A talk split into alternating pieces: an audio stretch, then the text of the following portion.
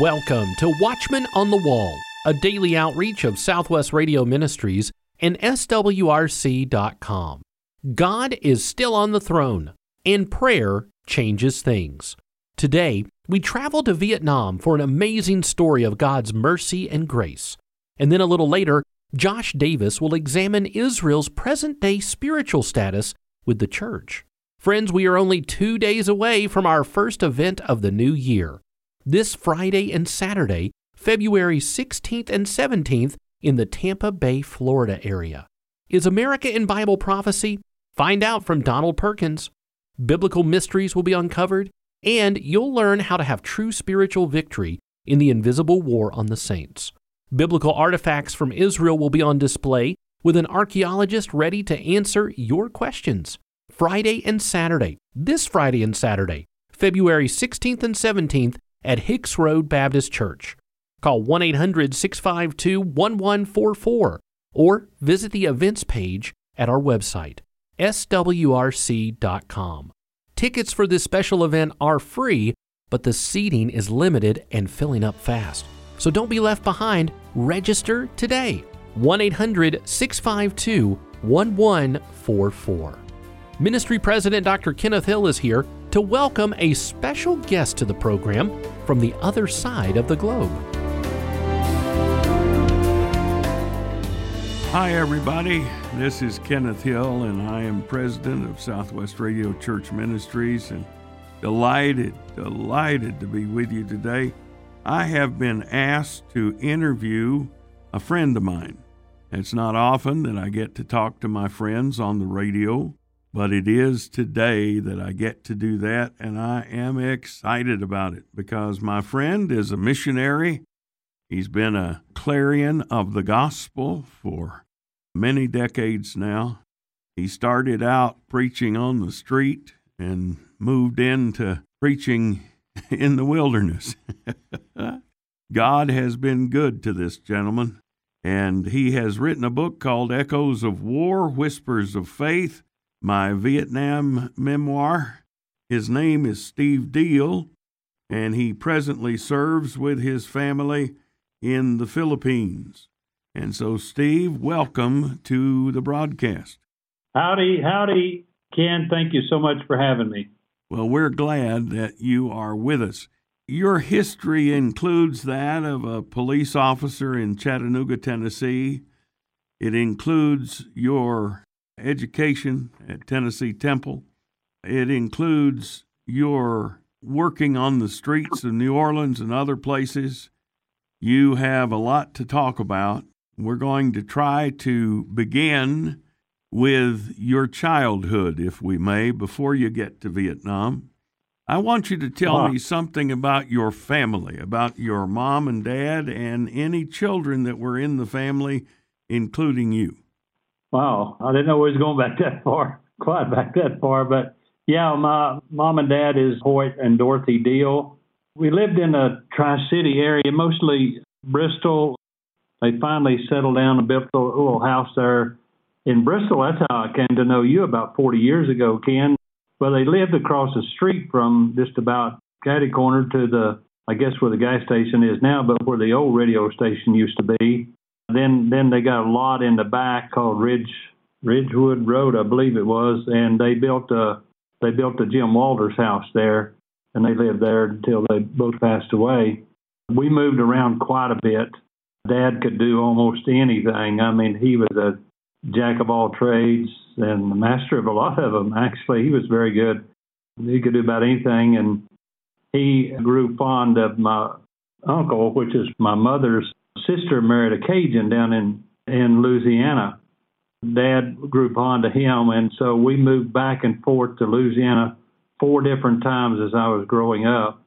And so I went to eight different schools, and it was no fun being the new kid on the block. That's what I'm writing about in my second book. A lot of things that happened to me, but this book here is mostly about the, during the Vietnam era and up until today, up until just a few years ago.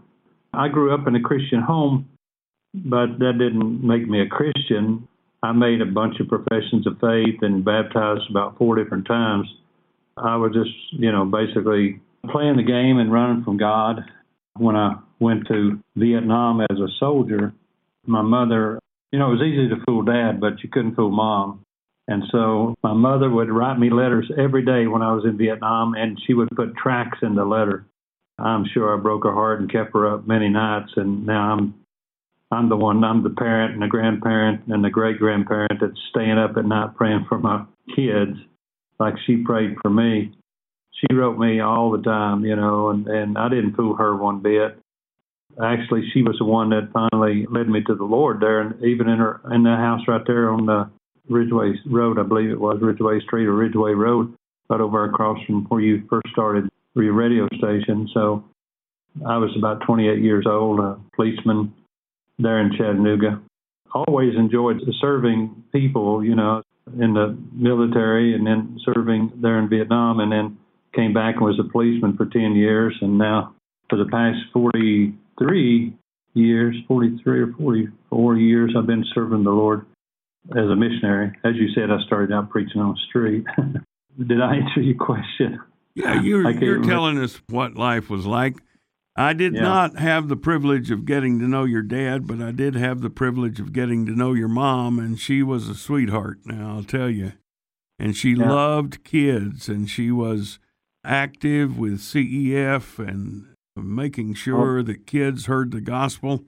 I'm sure that you were a, a heartache for her. She even told me that as we talked about you from time to time. But she was so glad to know that you had come to Christ, that you had placed your faith in Him, and that you were serving Him. She was overjoyed. We praise God for that as well, and that's that's the Steve Deal I know. I didn't know you back in the other days, but I will tell the folks that you wrote in your preface to this book, Echoes of War, Whispers of Faith, my Vietnam memoir, you wrote in the preface about the fact that there's a lot of stuff in this book that does not reflect in a good thing about Jesus Christ because you were not living for the Lord in much of what you're telling us about in the book. And yet well, you tell us that when you came to faith in Christ, the world changed. And tell me a little bit about that. If God can well, forgive you, you said, God can forgive anybody. Yeah. I always say nobody else has an excuse.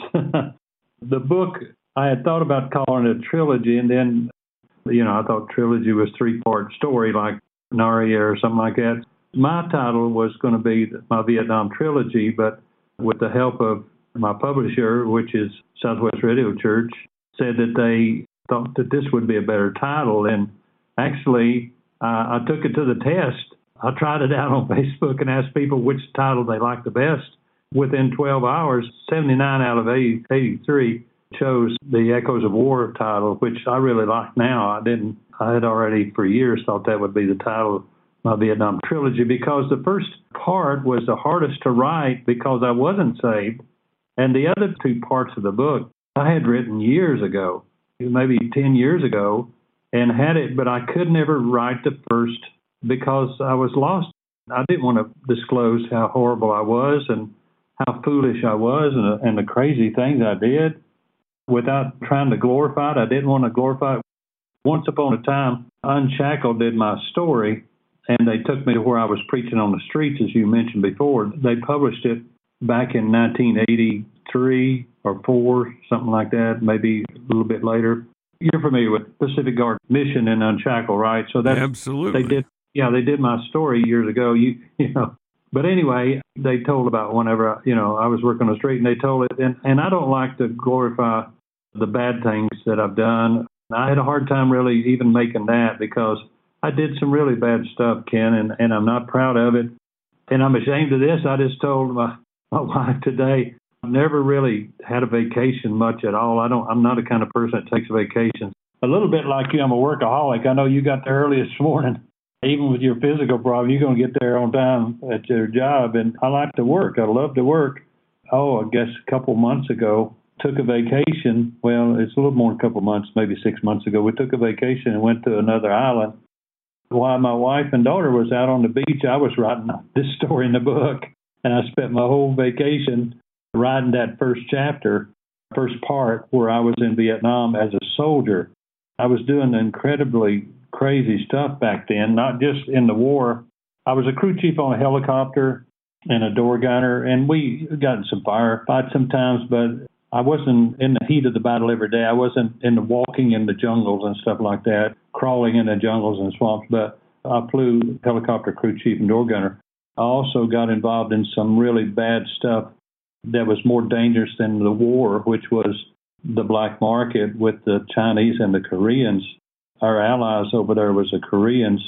I was monkeying around. I didn't know what I was doing, but I was really getting involved in that, and and uh, they really tried to come after me. The Chinese did for what I did to them, and it's in the book. And then I didn't really think I would leave Vietnam because of what the Koreans had it out for me. Because this is not something that you would understand or Westerners would understand. But when you do something to an Asian and you cause them to be embarrassed, they call it losing face and when you humiliate them in front of their peers, they'll kill you for it, you know. And I really had done some bad things against these people, and they had it in for me, and they wanted to make sure I was going to leave Vietnam. So a couple of times I had a hard time getting out of Vietnam as a soldier and then as a missionary. In the second part, when I went back, the three parts was I went as a soldier, I went back as a missionary, and then the third part, I went back as a father to a little baby that was over there. That's the three part of the book. I guess I just give it all away. well, but, uh, I, you haven't given it away yet. Let me interject here that the folks are listening to Southwest Radio Church's Watchman on the Wall broadcast. And today we're talking with Steve Deal. We've got the opportunity to talk with him about the book, Echoes of War Whispers of Faith. It is his Vietnam memoir, but it's far more than that. It is a historical presentation of what God can do to someone who places his faith in Jesus Christ. And it is the beginning of that story. It's not the end of that story, but it's the beginning of that story that my friend Steve Deal has lived through and is living through these days. I want to uh, stop here before we go any further with the Vietnam story and just bring folks sort of up to date with what you're doing now in the Philippines. You've done a number of things. You had a children's home there. You have had uh, a church. In fact, more than one church, I believe, has been founded under your leadership and you're presently working in that local church. And then you've also had missionary work in other islands and other lands in that part of Asia. But I want you to talk for just a moment about your family, or at least the family that's still at home. Let's just put it that way. You have a daughter. She is 18, is that right? 17. Savannah. 17. I've got her ahead of herself. I shouldn't do that. But I've known her since she was a babe in arms, and uh, she is a sweetheart.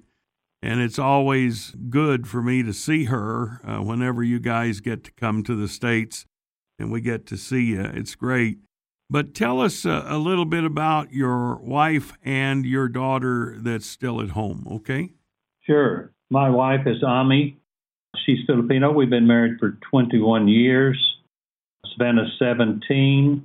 Ami is from the island of Leyte. She speaks several languages from down there. She is actually Waray, and if you say that to Filipinos, they know exactly what it means. That's the fighters here. I mean, I mentioned one time to some guy I was talking to and told him that she's Waray, and he, he almost got the shakes. She just comes from a tribe that's warriors, you know what I'm saying? She don't give up. Boy, I've been wanting to give up so many times and she really keeps encouraging me. So I appreciate Ami. Savannah is 17. She's in the 11th grade. She goes to an international school here. She went for eight years. She was going to homeschooling, and she wanted to go to where she could see real people, you know, real kids her age and stuff. So we put her in this international school. She was there when she was in kindergarten, pre-kindergarten. She was there for four years, and then she was in a Christian school for eight years, and now she's homeschooling. And then she's back. She just got back this year, and she's doing good there and, and making friends and things. And we think that's real good for her. They just had their intramurals this week, and she's tired. They're, all in bed now. It's uh, 11:30 at night over here in the Philippines. I know it's about, I think it's about 10:30 or something over there now. Here it's uh, daytime. The sunlight is out, and with you, it's darkness. It's nighttime. But I'm glad yeah. that you stayed up so we can talk with you and have you featured on our Watchman on the Wall broadcast so that folks can learn about this book. I'm wanting them to order the book. They can do that. Our phone number is 1 800 652 1144. That's 800 652 1144. And you can order the book that way, or you can go to our website, swrc.com, swrc.com, and you can order the book from the website and it'll be sent right out to you. The book itself talks a lot about Vietnam, but quite honestly, as much as you can tell us, there's still more for us to know. I want to ask a few specific questions about your tour in Vietnam. When you were there as a, a door gunner and crew chief on the helicopter, how many men were with you on board that chopper? Generally, we flew with a pilot and co-pilot, and then me as the crew chief, and then the uh, other, the right door gunner. I flew, always flew left door gunner. I would do the maintenance on the helicopter and keep it up, and the door gunner would keep up our M60s. He would take care of the M60s, put the M60s on the on the chopper, but I would take care of the maintenance I started going back in the early 90s, like 92, 3, up in that area. I want you to tell us about that missionary. What did you learn uh, from him? I didn't know that he was stationed there while I was there. I didn't know that till years later, 30 years later.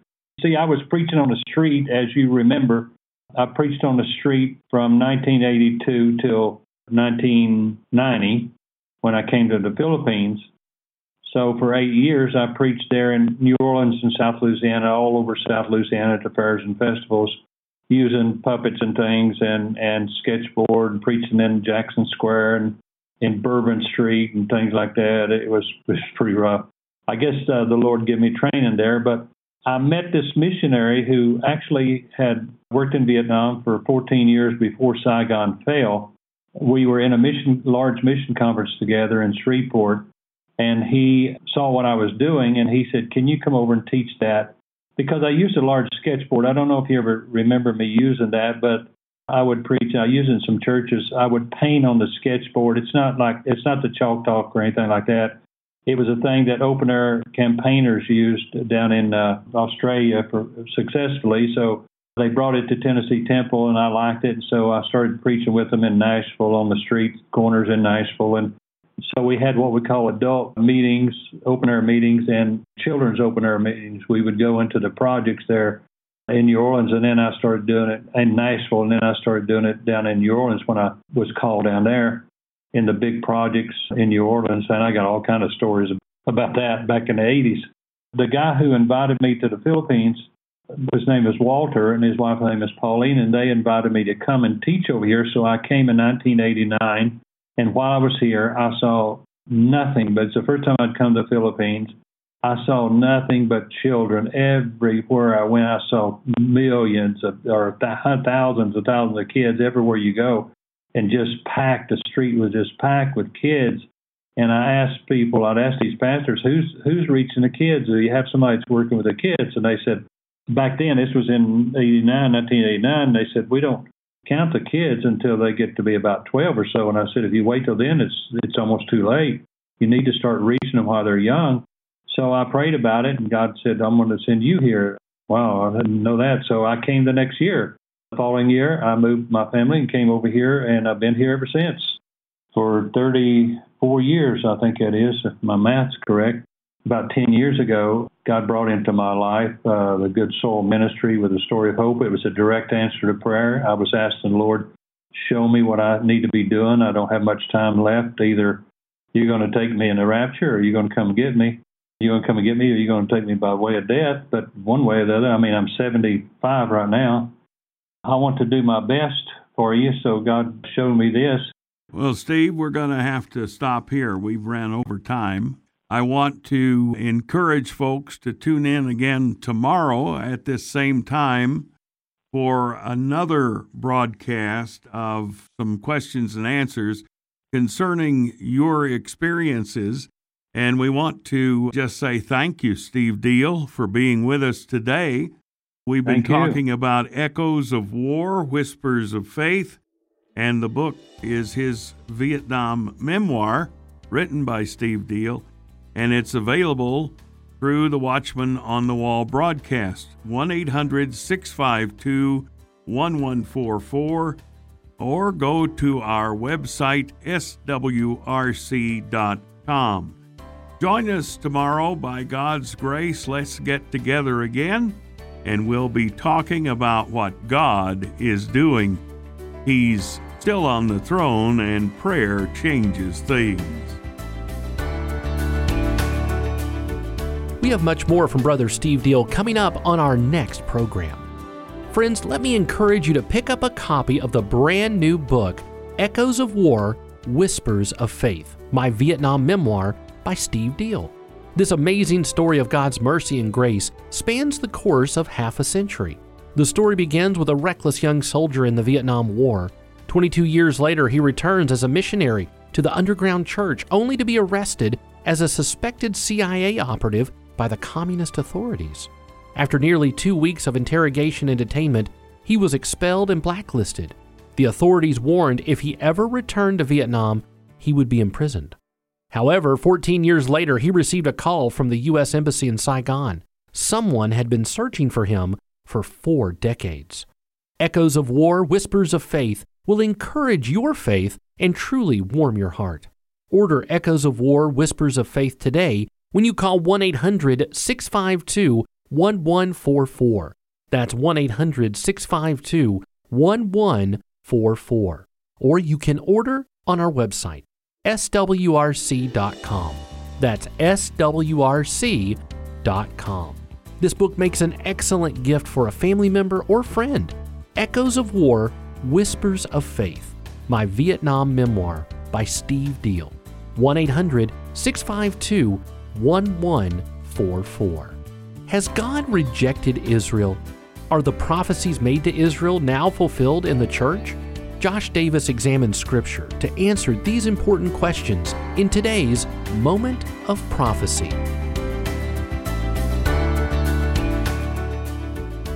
This month, we're discussing these kinds of questions as we address replacement theology, also known as supersessionism, and fulfillment theology. And so, did you know that the Bible asks and answers that question Has God rejected Israel? The Apostle Paul tackles this question in Romans chapter 11. In verse 1, he asks, Hath God cast away his people? And the word translated here as cast away means to reject or to thrust aside. So Paul asked, Has God thrust aside his people? Replacement theology answers yes. And those who hold this view would argue, yes, God has chose to fulfill the future restoration of Israel into the promised land in a spiritual way through blessing his church. And so followers of replacement theology do not see a future fulfillment of Bible prophecy through the 12 tribes of Israel in the literal promised land. However, the Bible begs to differ. And so while replacement theologians would answer yes to the question, Has God rejected Israel? The Apostle Paul answered no. He didn't just answer no, as in, no, I don't think so. He did it in the strongest way that he possibly could. He said in Romans chapter 11, verse 1, God forbid. This is the strongest negation in the Greek language available to the Apostle Paul, and it's one that he uses some 10 times in the book of Romans alone. So Paul pointed to himself as an example, and he argued that if God rejected his people, then he would not be saved by the grace of God. And he further illustrated this point by using the Old Testament account of Elijah found in 1 Kings chapter number 19. And after one of the greatest victories of Elijah's profound ministry came one of the greatest moments of defeat. And he stood toe to toe against these 450 false prophets of Baal or Baal atop Mount Carmel or Carmel, as Almighty God left no one guessing who was the one true God. But some would argue that God has set Israel aside because of its sins. Well, friends, if God set Israel aside because of sin, why would He not also set the Gentiles aside? Why would He extend grace to any one of us? No one deserves God's grace. That's the bottom line, and that's why it's called unmerited. It's undeserved, and yet God gives it to us without holding back. His grace is extended to all people. Whosoever shall call upon the name of the Lord shall be saved, whether that's Jew or Gentile. And God has a future plan for the nation of Israel. He will fulfill every promise that He made to them based on His character and His nature, not on Israel's performance. That's an important note you need to understand. God made unconditional covenants with Abraham and David, for example, and think about that word, unconditional. It does not depend on Israel's ability to keep the covenant. God will keep it because he said he would. And the book of Revelation shows that how God will fulfill his promises to national Israel. And that's another moment of prophecy for another day. Today in our resource spotlight, we are featuring the brand new book, Echoes of War Whispers of Faith by Steve Deal. Echoes of War Whispers of Faith will encourage your faith and truly warm your heart. Order your copy of Echoes of War Whispers of Faith when you call 1 800 652 1144.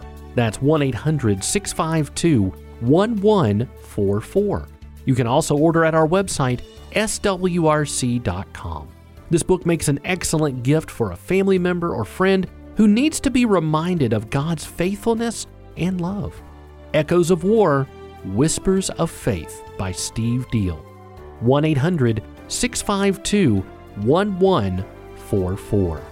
Tomorrow, Steve Deal will continue sharing his amazing story of God's mercy and grace.